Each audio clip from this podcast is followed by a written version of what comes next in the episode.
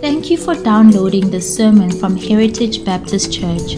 We are so glad that you did. We believe that biblically faithful, Christ centered, God glorifying local churches are the primary means that God has chosen to expand His kingdom. If you are part of such a church, we hope that this message will supplement your spiritual diet. If you aren't yet part of such a church, we would love for you to visit us.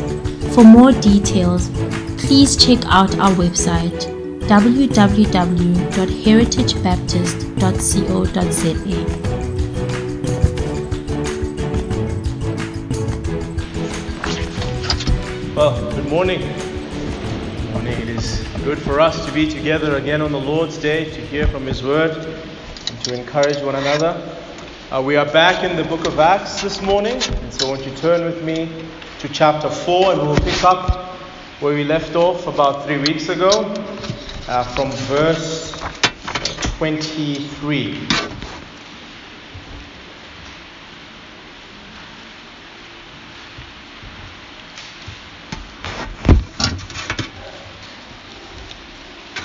Hear God's word.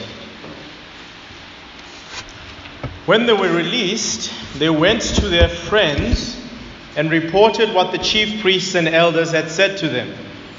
And when they heard it, they lifted their voices together to God and said, Sovereign Lord, who made the heavens and the earth and the sea and everything in them, who through the mouth of our father David, your servant, said by the Holy Spirit, Why did the Gentiles rage and the pe- peoples plot in vain?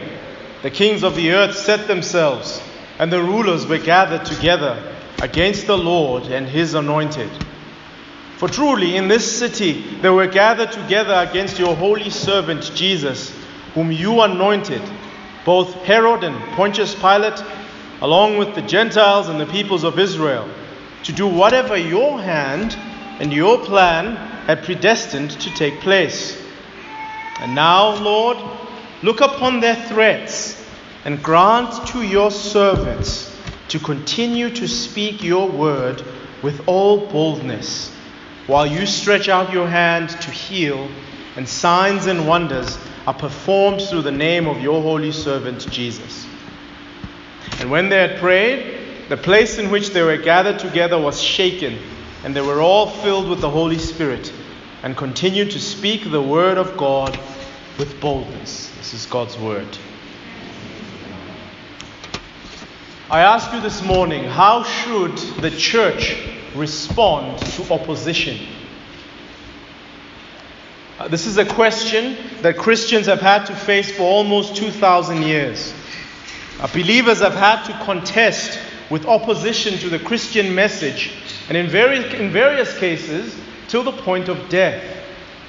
What we have in the text in front of us this morning is a text of a recounting of the first church's response to opposition. And the text makes it clear that the Lord Jesus approved of this response. Now, that is extremely important for us. Because the Lord Jesus approved of the way that they responded to opposition, then we have great courage in attempting to emulate them. Now, sometimes the church can act in ways that the Lord Jesus does not approve. But here we have a clear sign that the Lord approves of their message. And so we have great encouragement that we can attempt to follow in their footsteps. And what is this response? How did they respond? What is, how, do, how do we summarize how they responded to opposition? Well, in this text, it's prayer. It's prayer. But it's much more than prayer. It is a mix of attitudes that are distinctly Christian, attitudes fueled by faith and understanding of who God is. And as we walk through this text this morning, Luke wants us to notice a number of things, and so we'll spend our time noticing them. It's been a few weeks since we've been in Acts, so let me uh, catch you up. Perhaps if you're just joining us today, let me just catch you up. Uh, we saw in chapter 1 the resurrected Lord Jesus giving his church a mission and promising them the Holy Spirit that will come and enable them to carry out that mission. And then the Lord Jesus ascends and leaves, and they wait for the promise. And their promise, the promise arrives uh, brilliantly and fascinatingly in chapter 2 when the Spirit of God descends upon them and they speak in other languages, proclaiming the mysteries and wonders of God in different languages, proclaiming now that the gospel has come to the whole world. And then they, they, they, they preached the gospel, and 3,000, there was an initial group of 120, and then 3,000 were saved when Peter stands up and proclaims the message. And then they continue on in their, in their life of preaching the gospel, and the Lord heals a lame man. We saw this in chapter 3. That the Lord was healed a lame man, and there were more people saved in light of that wonderful sign. A sign that, that, that says, This is what will happen in the new heavens and the new earth. There will be life and freedom from all kinds of disease. But the Sadducees did not like that the, that the apostles were preaching the resurrection. So they arrested Peter and John and brought them before the council the following day. And the last time we were in Acts, in verses 1 to 22, we saw that trial where they were accused even of witchcraft.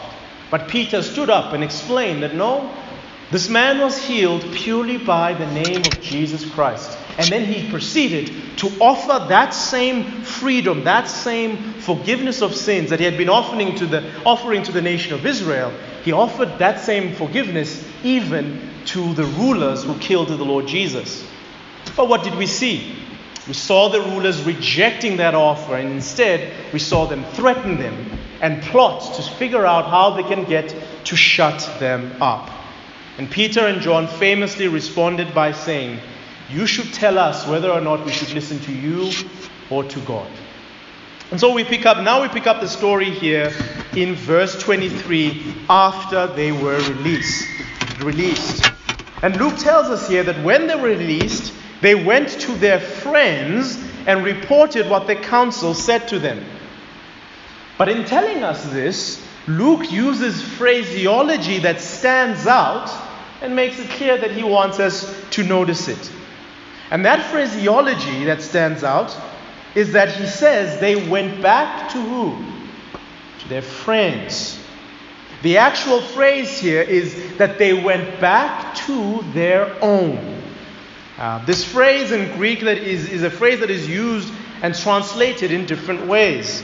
Most of them to refer to family and very, very close friends. Notice Luke does not tell us which group is here. You see, did you notice that? He just says he, they went back to their own, to their friends. Who, who is this? Who are these friends? Is it the 12? Is it that initial group of 120? Is it a specific set of friends that they have within the church? Uh, it's not, it doesn't seem, it's very likely that this is a smaller group, not the fuller group of the whole church, because in verse 32, he makes that decision, he makes that distinction that the full number is like this. So he's making a distinction between them. But he doesn't tell us the specific identities of these people.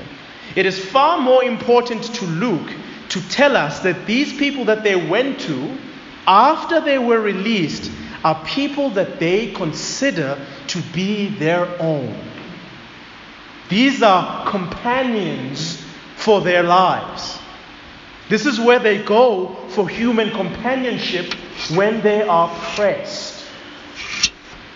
Think of it this way these people, these, this whole group, this group of 5,000 believers, they've all left mother and father and have been united together in a new humanity under the Lord Jesus Christ.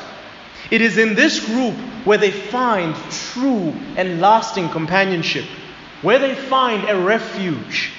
It is among these people that they huddle up together to get encouragement and to encourage one another, especially when one or more of them is being threatened because of following the Lord Jesus. But not only that, Luke tells us that they, they went back to their friends and reported what the chiefs and the elders said to them. This, that is because this threat, remember, we saw the threat earlier on, and this threat was that they should not preach anymore in the name of Jesus Christ. This threat does not only affect Peter and John, it affects in the entire community. While it was just Peter and John who were arrested and were put on trial, it was really the whole church and the ministry of the whole church that was put on trial. And so these threats are threats to the entire community. Hence, they must come and report back to the church. And what I want you to notice here is that while they're united together by Christ in the new birth in a common mission, they are united together, they're, they're, they are going to, together in the same direction, they also become friends. They also belong to one another. Theirs is an affinity, a, a mutual care for each other that they can say that here are my people. There's something that goes beyond even mother and father and blood. Among these people are my people. I will consider these people to be my own. A few weeks ago at, uh, at Young Adults, I can't remember how this come up, how this came up, but uh, we were talking about what would happen uh, in the case where one of the students in our church was kicked out uh, from their family members uh, because they've refused to, to uh, do ancestral worship. Now, what would happen if a student among us were to be kicked out and, uh, and, and, throw, and, and just left aside by their family because they now are not participating in the family religion, they're now following the Lord Jesus Christ. And I said something uh, that the, the young adults did not like very much. I said, I am praying that something like that would happen. Because if something like that would happen, you will see the love poured out to that student from this church. Now, I'm not, okay, I'm not actually praying that people get kicked out. But the point I was trying to convey is that if something like that would happen, you would see real and practical love coming from this church. There will be so much love directed to that student. And I can say this with, with, with, with confidence because I've seen, by God's grace, the love that God has given us for one another here. I've seen how we've carried each other. When one of us is low, we have all stood up to carry each other's burdens. I've seen, by God's grace, the love that is deep seated that God has given for us. And so, if any student stands for Christ and now is left destitute, I am confident that you, Heritage Baptist, will do your duty to that student. There will be so much love to that student, it'll be like Donald Trump too much winning. So much love. You'll complain that there's so much love. Because uh, the Lord Jesus Christ has given us love for another. There's an actual affinity. We consider each other to be our own. And, and Paul, when, when, he, when he talks about this, about the Colossians, he's never met them, but he, when he thinks about this, the one of the things he praises them for, he says, I, I don't actually praise you, I praise God for the love that God has given you, you guys for each other and for other Christians. Long may it continue in our church. The second thing that, that Luke shows us is the single mindedness of their corporate prayer. Look at verse 24.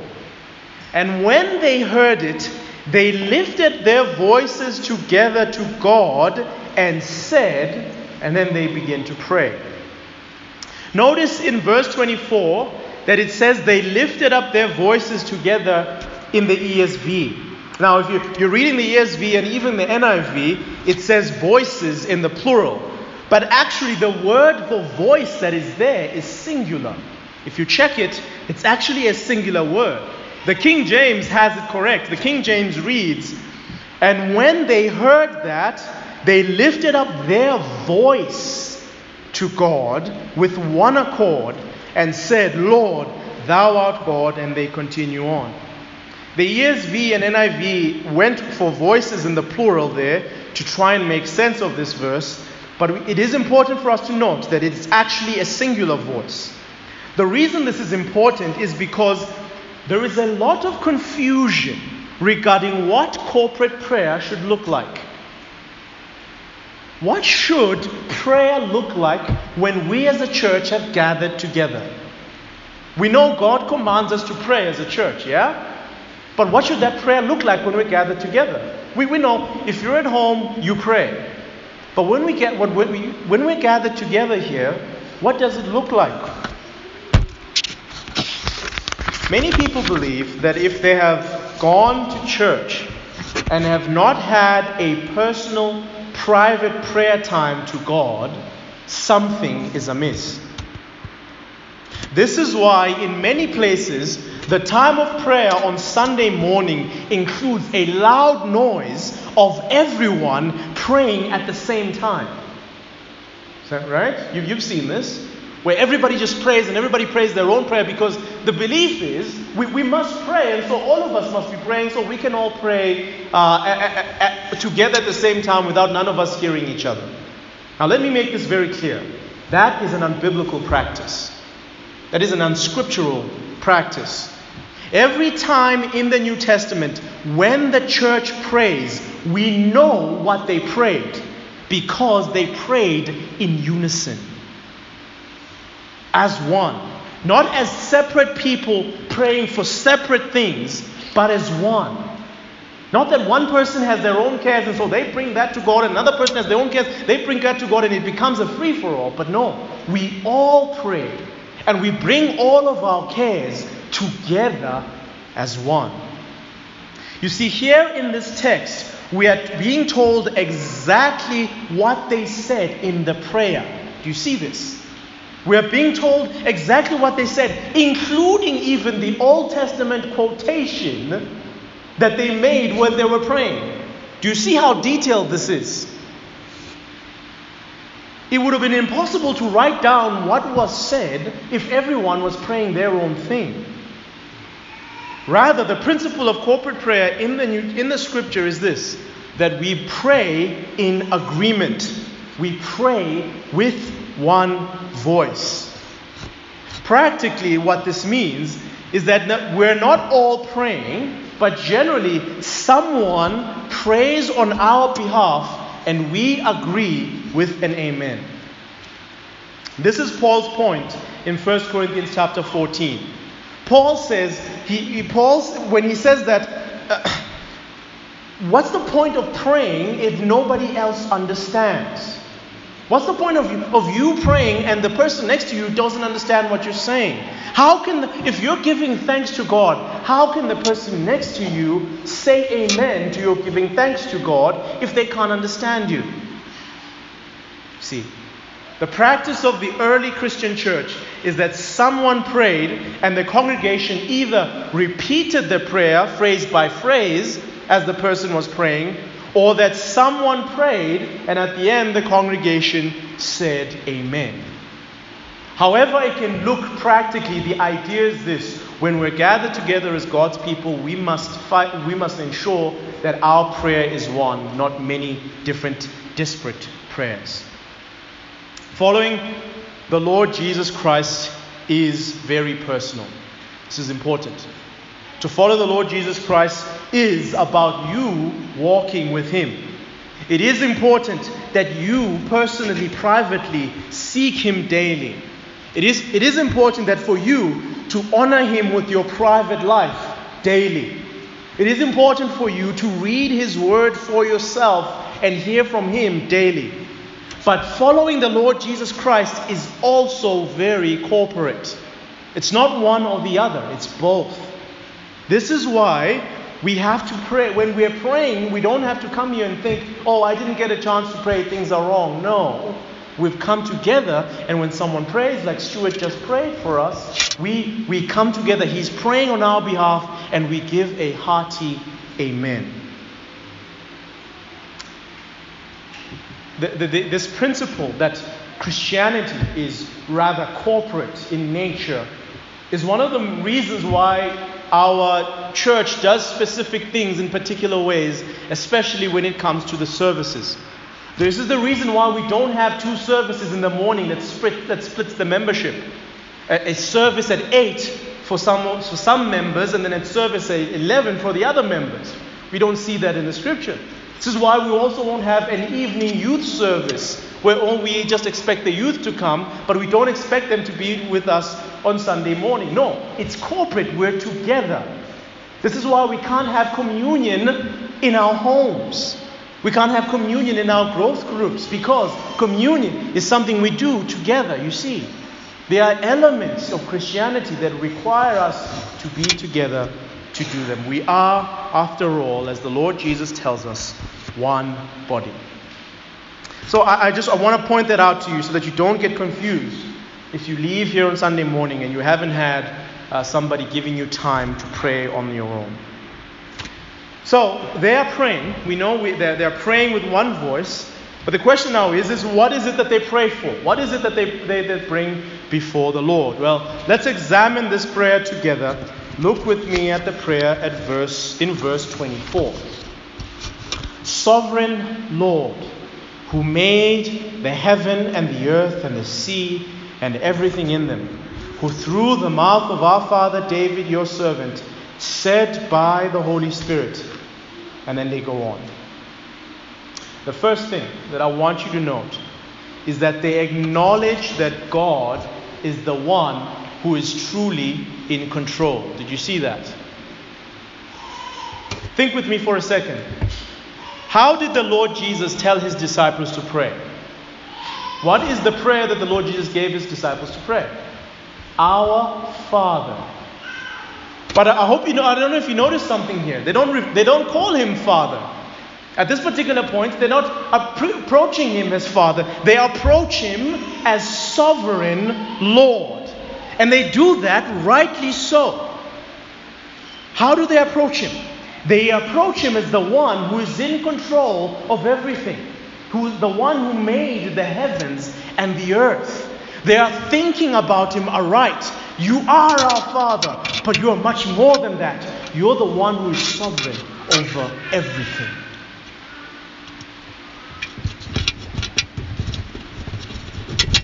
Oh, I'm sorry, I just got stuck here. What is the great comfort to the saints when they are being threatened with, by governmental powers that are more powerful than they are? What is the great comfort? When you, you, you, you read about, as we heard, we, we had a few weeks ago, um, somebody telling us from open doors, telling us about what's going on in the nations. And you read about that and you think that there are some of our brothers and sisters who are being tossed to and fro by governmental powers with military and guns. What is the great comfort to the saints? The great comfort here is that our Father, who has made a covenant with us, who has adopted us, is also the sovereign Lord of all existence, meaning that even that persecution is under his hand. When they say this, you who made the heaven and the earth and the sea and everything in them, they're saying you are sovereign over the entire cosmos. They're acknowledging his rule and control of every event that happens. You see, dear saints, we talk about doctrine being important. And rightly so. And in this case, doctrine is very important. Listen, there can exist an unnecessary panic that is a sign of immaturity or faithlessness among God's people. There can exist an unnecessary panic that is a sign of immaturity or faithlessness among God's people. When we panic and are completely unsettled and just are, are buzzing this way and that because of the situation around us, as if God is not Lord even over that, we have betrayed our trust of Him. I did a bit of research. I looked through the Gospels this week and counted five instances where the Lord Jesus rebuked his disciples and accused them of having little faith. And in all those situations, the disciples were unsettled or tempted to be unsettled because of the situation around them. See, that the disciples are responding to the, what they can see, what is happening. And they are unsettled, they're buzzing, they, they are not trusting that their Lord is a sovereign Lord, even over the waves of the sea and the wind. In Matthew 6, verse 30, the Lord Jesus asks, asks it as a question. He says, But if God so clothes the grass of the field, which is alive today and tomorrow is thrown into the furnace, will He not much more clothe you, O you of little faith? Jesus' words are true even for us today. That we can trust the Lord for provision for our lives. With a ridiculously high fuel price right now, with load shedding that's hurting your income, with children being abducted in the news and crime stats being this high, you must know, dear saints, that there exists an anxiety that communicates that you do not believe that God is the one who's clothed the grass that you saw today. Even amidst all of these situations, if you look at them and you are completely, you, you're unsettled, you're lost, you are communicating that the Lord is not, is, the, is not the one who clothed the grass. There is an unsettledness, a fear that communicates to the principalities and powers that you do not actually believe that your Father is in control. The Lord Jesus requires us to, remem- to remember the Lord's sovereign rule over existence, especially when we are hard pressed. Especially when it seems like the situation has no resolution. Especially when we feel like our own very livelihoods are under threat. The Lord Jesus requires us to remember that He is the so- our Father, our Father in heaven, the one who adopted us, the one who sent the Lord Jesus to come and die for us, is the sovereign Lord of everything. We must remember it. We must think on it. We must meditate on it. It must be on our minds that the Lord is in control. And so the, the, the disciples do that here and they do it appropriately. And I must say this look, I, Look, I, it, we all understand it. It's hard to keep perspective when situations are tough, right? It's hard to have your head, you, it's hard to think clearly when situations are tough. Especially with, the, with everything and, and, and, every, and especially when, when people are complaining around you and everything and you just keep hearing more bad news, bad news. It's, it's hard to keep perspective. But my encouragement to us this morning is that, is that the Lord Jesus told us that we are to love the Lord God our Father in heaven, with everything, including our minds and our hearts. Meaning that there is no set of emotions that I'm allowed to have that are contrary to who God is. I'm not allowed to, to, ha- to feel a certain way if God requires me, by His existence, by His love for me, requires me to feel a different way. In every particular sphere, we, we must we must put ourselves under the control of God's word and of the truth that we know. We must not allow ourselves and our hearts and our minds to just be tossed this way and that by every wind of doctrine and every uh, news broadcast. Are you with me? The disciples are doing here exactly what they should. They remember that the Lord is sovereign, and in their remembrance, of the absolute of the absoluteness of God's control over everything that's happening to them, they cry out to him. They pray to him. They bring their cry to him. This is the testimony that we see throughout the scripture when, when the faithful are hard pressed, they cry out to God. In Psalm 54, David does the same when he's surrounded by Saul. He says, You, he cries out to the Lord and says, You are the upholder of my life. Save me by your name. You take your fear, you take your anxiety, you take the situation that's at hand, and you throw it, you cast it on his broad shoulders. What did Peter say to us? Cast your cares on him. Why? For he cares for you. The repeated, biblically sanctioned example of what we are to do when we are hard pressed by persecution or anything else is to cry out to the Lord, acknowledging that He is in control of even this particular situation. The second thing, following from this is that the events that have occurred, including this persecution, has already been foretold by God through David and is happening exactly in the way that God ordained it to. That's the second thing that they say. Look again with me here in verse 25. Who through the mouth of our father David, your servant, said by the Holy Spirit, Why did the Gentiles rage and the peoples plot in vain? The kings of the earth set themselves, and the rulers were gathered together against the Lord and his anointed. For truly in this city they were gathered together against your holy servant Jesus, whom you anointed, both Herod and Pontius Pilate, along with the Gentiles and the peoples of Israel, to do whatever your hand and your plan had predestined to take place. The church here, in, verse 25, what we see is a quotation of Psalm chapter 2. And Psalm chapter 2 paints the picture that God has installed his king, his anointed. And yet the nations are plotting against him. And so, what does the psalm say? The psalm says, God in heaven looks at the nations plotting against his Messiah and he has a laugh. He just giggles. He laughs. And so they look at this and they apply it and they say, okay, this is that. What, what was foretold by the Holy Spirit through the penmanship of David in Psalm 2 is exactly what's happened in front of us. And they really, you see, they, they, do, a lot, they do a lot of work to actually uh, apply it and interpret it to their particular situation.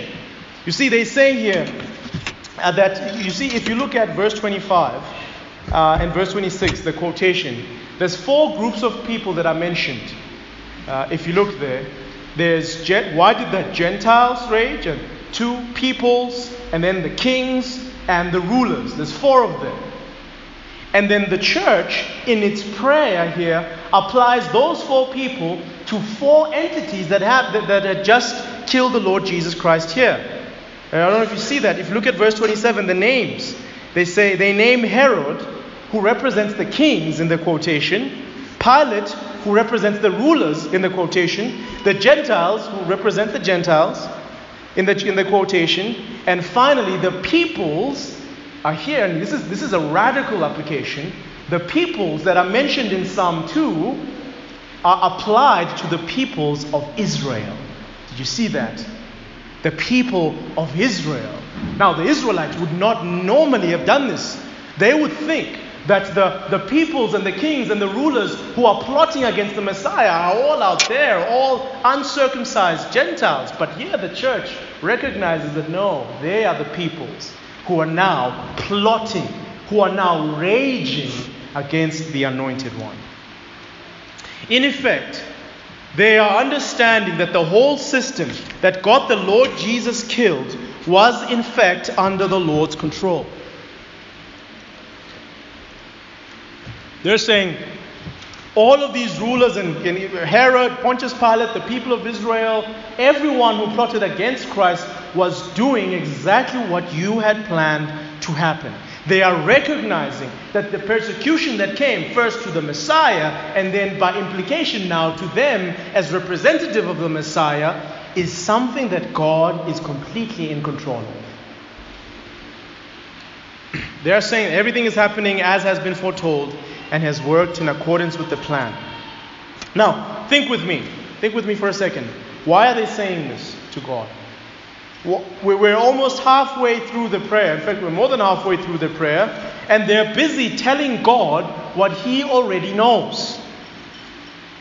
For, for whose benefit are they recounting these pieces of information? It's their own. They're the ones who need to take comfort in these truths. So they pray God's word back to Him, praying to God in acknowledgement of His will. Now, here's a lesson for us, dear saints. Our prayers to the Lord must be informed by Scripture. Our prayers must be informed by the grand plan that God has set into motion. We must figure out what God's revealed will is, and then we are to pray in accordance with that. The fact that they know that God has orchestrated everything that happened to Christ and that God had said that the nations would rebel against Christ has implications for what they need to pray for.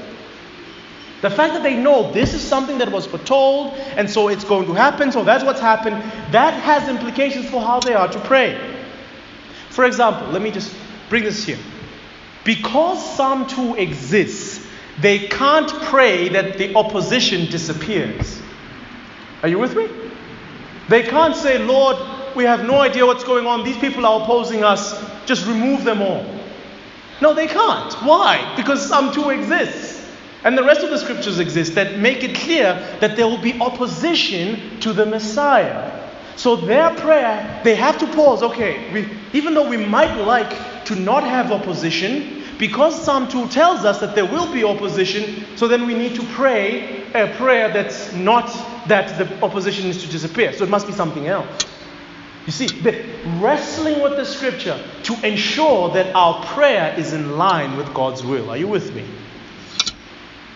Their request is, in, is informed by the, by the scripture, and ours must be the same. We must be saturated in God's word to understand God's will so that we do not ask for things that are opposed to God's will.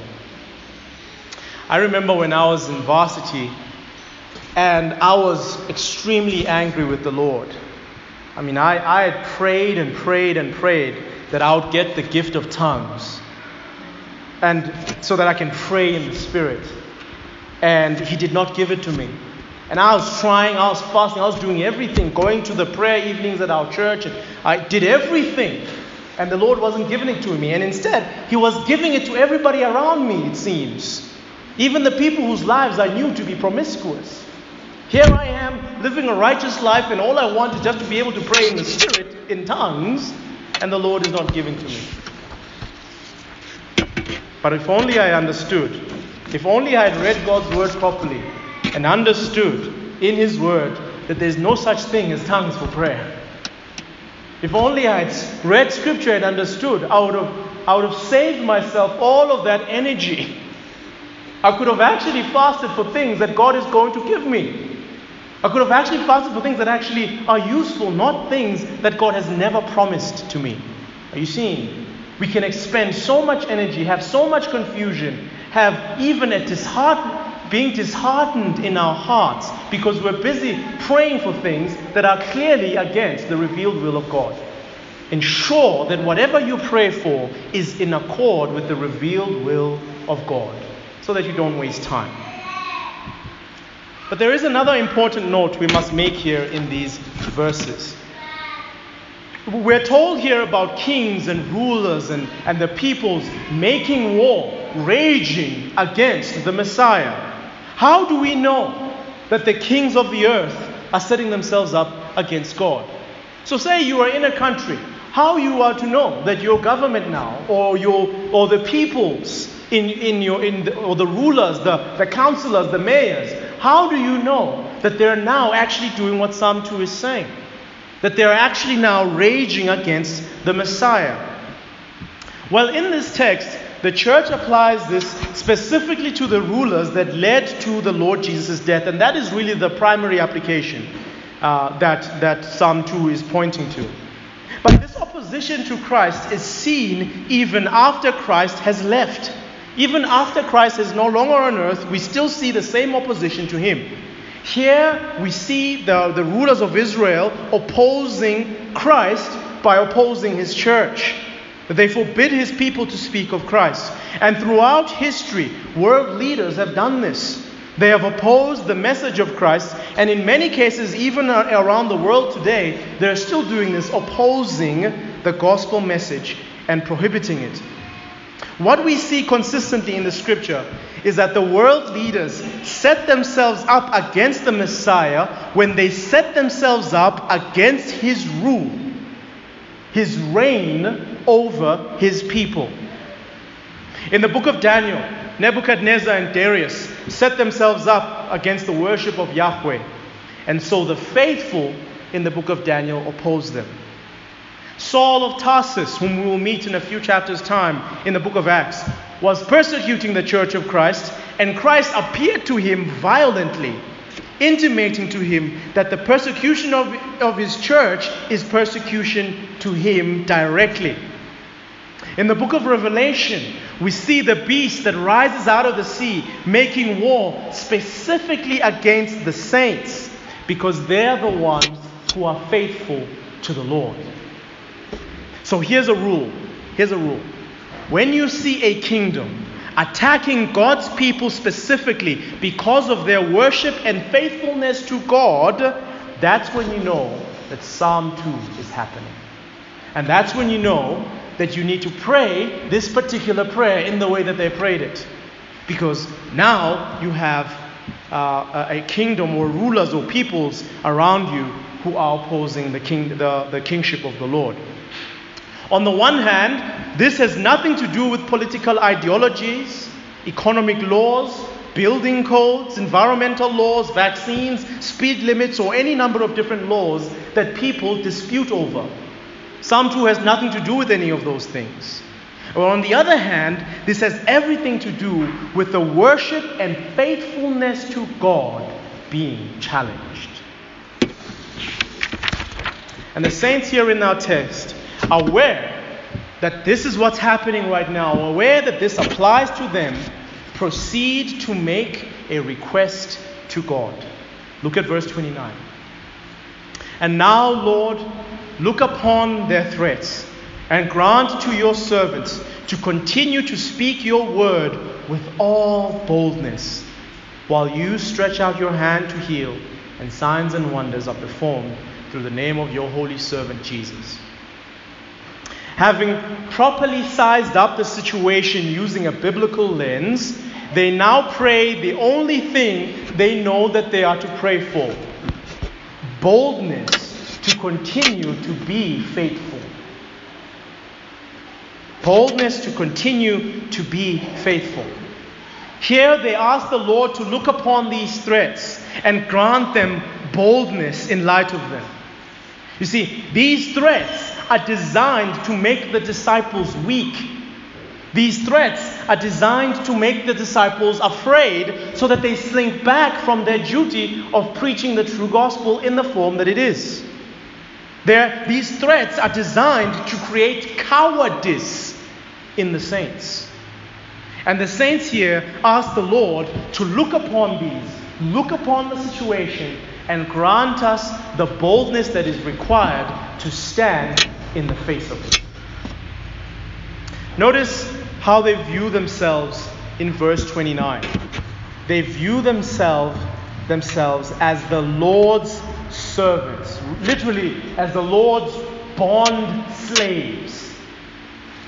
They see that's how they view themselves here. They're saying, "We are your so- we are your servants. We ought to do what you have told us to do. But here are some threats that are creating within us a fear to not do what we're supposed to do. So help us from on high with the boldness we need to stand and do what we are to do as your servants. You see, this idea that they are the Lord's servants has a lot of implications, even for us. If you think about this, the gospel is not their message. Yeah? Didn't start with them. They don't have the authority to decide whether or not to preach it, what or what not to include in it. See, these threats are specific. They say, don't speak using this name again. Don't speak using the name of Jesus again. It's almost as if they're saying, you can speak about the Jewish law. You can come to the synagogue, come to the temple, speak about the Jewish law, speak about the wonders of, of the Messiah as, the, as an idea, but just don't speak about Christ. And the Sadducees would add into that just don't speak about the resurrection. But they know, these saints, because they are servants, they know that they must proclaim the message as they have received it without any additions, subtractions, or multiplications. There are a few lessons for us here. Dear church, we haven't been given many messages. We haven't been given much to herald. We have not been given uh, a number of things that could help the world. It's not our lot. We've been given only one message. The word, the message that we have been given here is singular. As you see, they say here, help us, grant us to speak your word. That is to say, grant us to speak your gospel. It's singular. And that's the and that word, that gospel has to do with the death, resurrection, ascension of Jesus Christ and the offer of free forgiveness to every single creature who would bow his knee to Christ. We must proclaim the word as it is. And what is that word? And perhaps you're here this morning and you're wondering, what is that word? What is, what is this church about? What is church about, really? Is church just about trying to make community better? Uh, is church about perhaps, uh, uh, uh, you know, creating a social club for friends? What, what, what is church about? Well, let me tell you, dear friend. Christianity has been given the message that in Christ Jesus, all of the filth of your sin can be forgiven. All of the offense that you've made against God, when you've raised your fist at Him, when you've broken His laws, when you've treated your, your family members and your friends in an evil way, when you've lied and stolen and cheated, all of that sin that has been piling up against you since you were able to start sinning all of that sin can be completely wiped clean if only you would come to the Messiah. Psalm 2 ends in a wonderful way. Psalm 2 ends and says this that they're all raging and they're doing stupid things. Instead, what they could do is, is serve Him. Instead, what they should do is rejoice in Him. He says, These rulers, stop doing this. What you should be doing is to kiss the Son so that his wrath does not come to you. You understand? That's the message. The message is that we can be forgiven, that we can have true life, that we can have a secure future in him that is eternal, that we can know what humanity truly is to live in light of God and his law. Let me encourage you, if you're here this morning and you, you're, you're unclear about Christianity, I want you to encourage you to, to, to just just think, put aside Christianity as a concept for a moment and, and stand in your mind between you and God. How are you going to escape?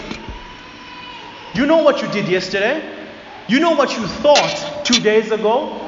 You know what's been in your heart this past week. How on earth do you think a righteous and holy God could look at you and say, Oh, shame, what a nice one. No, you, you ask for forgiveness, it's fine.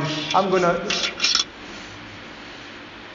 The only way that that can happen, let me submit to you that the only way that that could happen is if the Lord Jesus Christ dies on a cross and your sins are accounted for in his death. Come to him. Place your faith in him. And he doesn't you don't need to do a lot of things. You just need to look on him. Kiss the Son, it says. Kiss him. Come to him to his feet and say, I don't have anything to offer you except my sins. Take them away. And I can guarantee you, knowing that free, that free, that forgiveness myself, I can tell you now that if you come to him that way, he will never turn you away. That is the message we have been given. That is the message that men can be forgiven of their sins um, in the Lord Jesus Christ and can receive the gift of the Holy Spirit. That is fellowship, true and lasting fellowship with God. But also in our proclamation of the gospel, we must be careful to not mix it with other messages. We must be careful to not add or subtract anything that would make it easier in our respective cultures or even in our respective countries to not incite opposition. When it comes to the gospel, dear Heritage Baptist, we must just have at it. Okay? When it comes to the gospel, have at it. Preach it as it is, with humility, but preach it as it is, and let come what may. Let come what may. Don't try and think of, okay, now, um, you know, you're, you're with your someone and and they, they really like ancestralism. And you, you, you have to try and say things that, that, no, have at it. Your trust must be in Jesus Christ and Jesus Christ alone, or you will have no part in Him. Yeah? Have at it, Heritage Baptist. When you when you when you when you're out there in the square preaching the gospel, when you're with your friends, have at it as it is, untouched, and then set it as a ball, and then let the explosion happen. I'm not saying be jerks, okay? Not saying don't have the gentleness that Peter tells us to have in 1 Peter. But what I'm saying is, as it relates to the content of the message, it needs to be thrown as a grenade as it is. And then we can pray and trust that the Lord will make that grenade produce fruit. Okay, this is where the analogy breaks down. Now, if you think about that, what I just said, that our responsibility as it relates to the gospel, you can see that it is obvious we need help. Yeah? We need God's help. There is opposition, and we must plead with God to give us boldness to continue to preach this gospel in the way He desires. Now, First, we must recognize that for us living in our country, living here in Johannesburg, by God's grace, generally we do not face anything near the order of magnitude that these, these believers are facing. So we must thank God for the freedoms that we have to proclaim the gospel as it is. Um, as it is, it's not a common thing throughout church history, and certainly in many countries today, it's not a common thing to be able to proclaim the message without fear of opposition. But we must also acknowledge that there is some level of opposition that requires boldness on our behalf. You see, dear saints, it doesn't take much boldness for me to preach the gospel to you this morning because, well, you know what you came for, right? You came to me, I didn't come to you. You came to church, so you knew that church was going to preach the gospel. So there's a, I mean, you can say it requires boldness, but not that much. But when, when your family is threatening to disown you, yeah? When, when your high IQ colleagues shun you because of your archaic belief, with a, a perfect stranger on the bus or in the taxi? See, those situations require boldness, require an overcoming of, of fear to preach without, without worry of what's going to come at me. And we must ask for it. We must ask the Holy Spirit, just like these believers did, we must ask the Holy Spirit to give us this boldness. The Apostle Peter in 1 Peter chapter 4 says that let the one who serves serve with the strength that God supplies. Let the one who serves serve with the strength that they've conjured up? No. That they've worked at? No. Serve with the strength that is natural to them in their personality? No.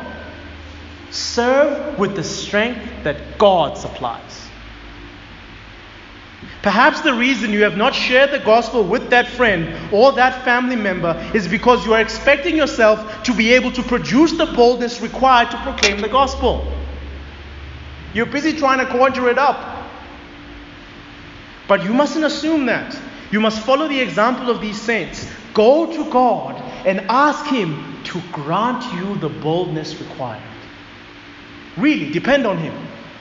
Depend on Him like like a, like a, like a little chick. You know those, those chicks in the, in, the, in the nest of the bird when they just open their mouths like this, expecting the mother bird to come and drop food in their mouths. Depend on Him that way for the boldness that you require to preach the gospel. Even the great, even the great apostle Paul said this Pray for me that I might proclaim the gospel with boldness as I should. Can you imagine anybody more bold and more in your face than the Apostle Paul? And even he, when he was in chains, told the church at Ephesus, Pray for me. I'm in chains. Pray for me that I might have the boldness I need to proclaim the gospel as I should. Not to belittle you, but when it comes to the Apostle Paul, I mean, who are you? Right? The Apostle Paul, if the Apostle Paul needed boldness, how much more do you think you need?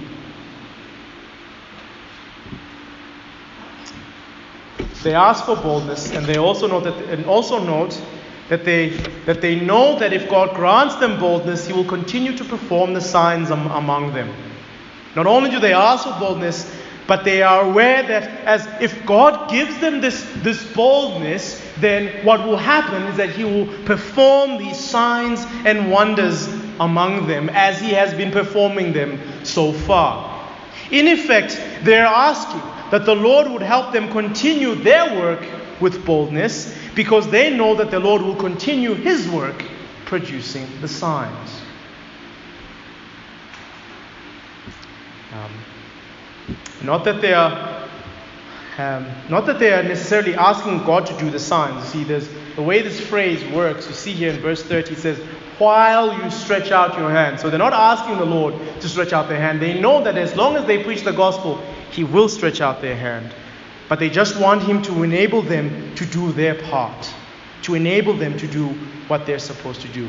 So the idea here is this if we were to try to apply to ourselves, the idea is this we would pray that we would do our duty and that God would do His. We, as the ones who have been entrusted with the message, are going to go forward with it, and we pray that He'll give us the boldness to go forward with it, and then we also expect Him and plead with Him to produce fruit from our labors. And at the end, in verse 31, the Lord shakes the room that they're in as a sign of His approval to strengthen them and encourage them for the work. And you see there in verse 31, the Holy Spirit comes and fills them for this particular task with boldness. Don't confuse this coming of the Spirit here with the coming that happened in Acts 2. This is not a coming of the Holy Spirit coming down. This is actually just a filling and enablement to do a particular task. The Holy Spirit is now filling them, He is enabling them with boldness. And so we see that the Lord approves of their prayer, approves of their attitude, and He seals it with a sign, and He gives them the boldness that they need. And you see what happens at the end. They continue to speak the word of God with boldness. I see no reason why our prayer for boldness to proclaim Christ would not be answered. I see no biblical reason. If I were to wrestle with the scriptures, why would God not give us boldness so that we can go forth and preach Christ in our different spheres as we are as a church? There is simply no reason that comes up. Which means that if we pray for boldness, if we continue to pray for it and ask the Lord to give us boldness, we should expect to see that answer. So, dear church, let me encourage you to pray for boldness for us as a church and for you individually.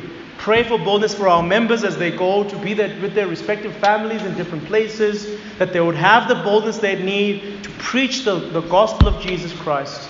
And then, we, and then, as you pray that, expect to receive a positive answer. Let's pray.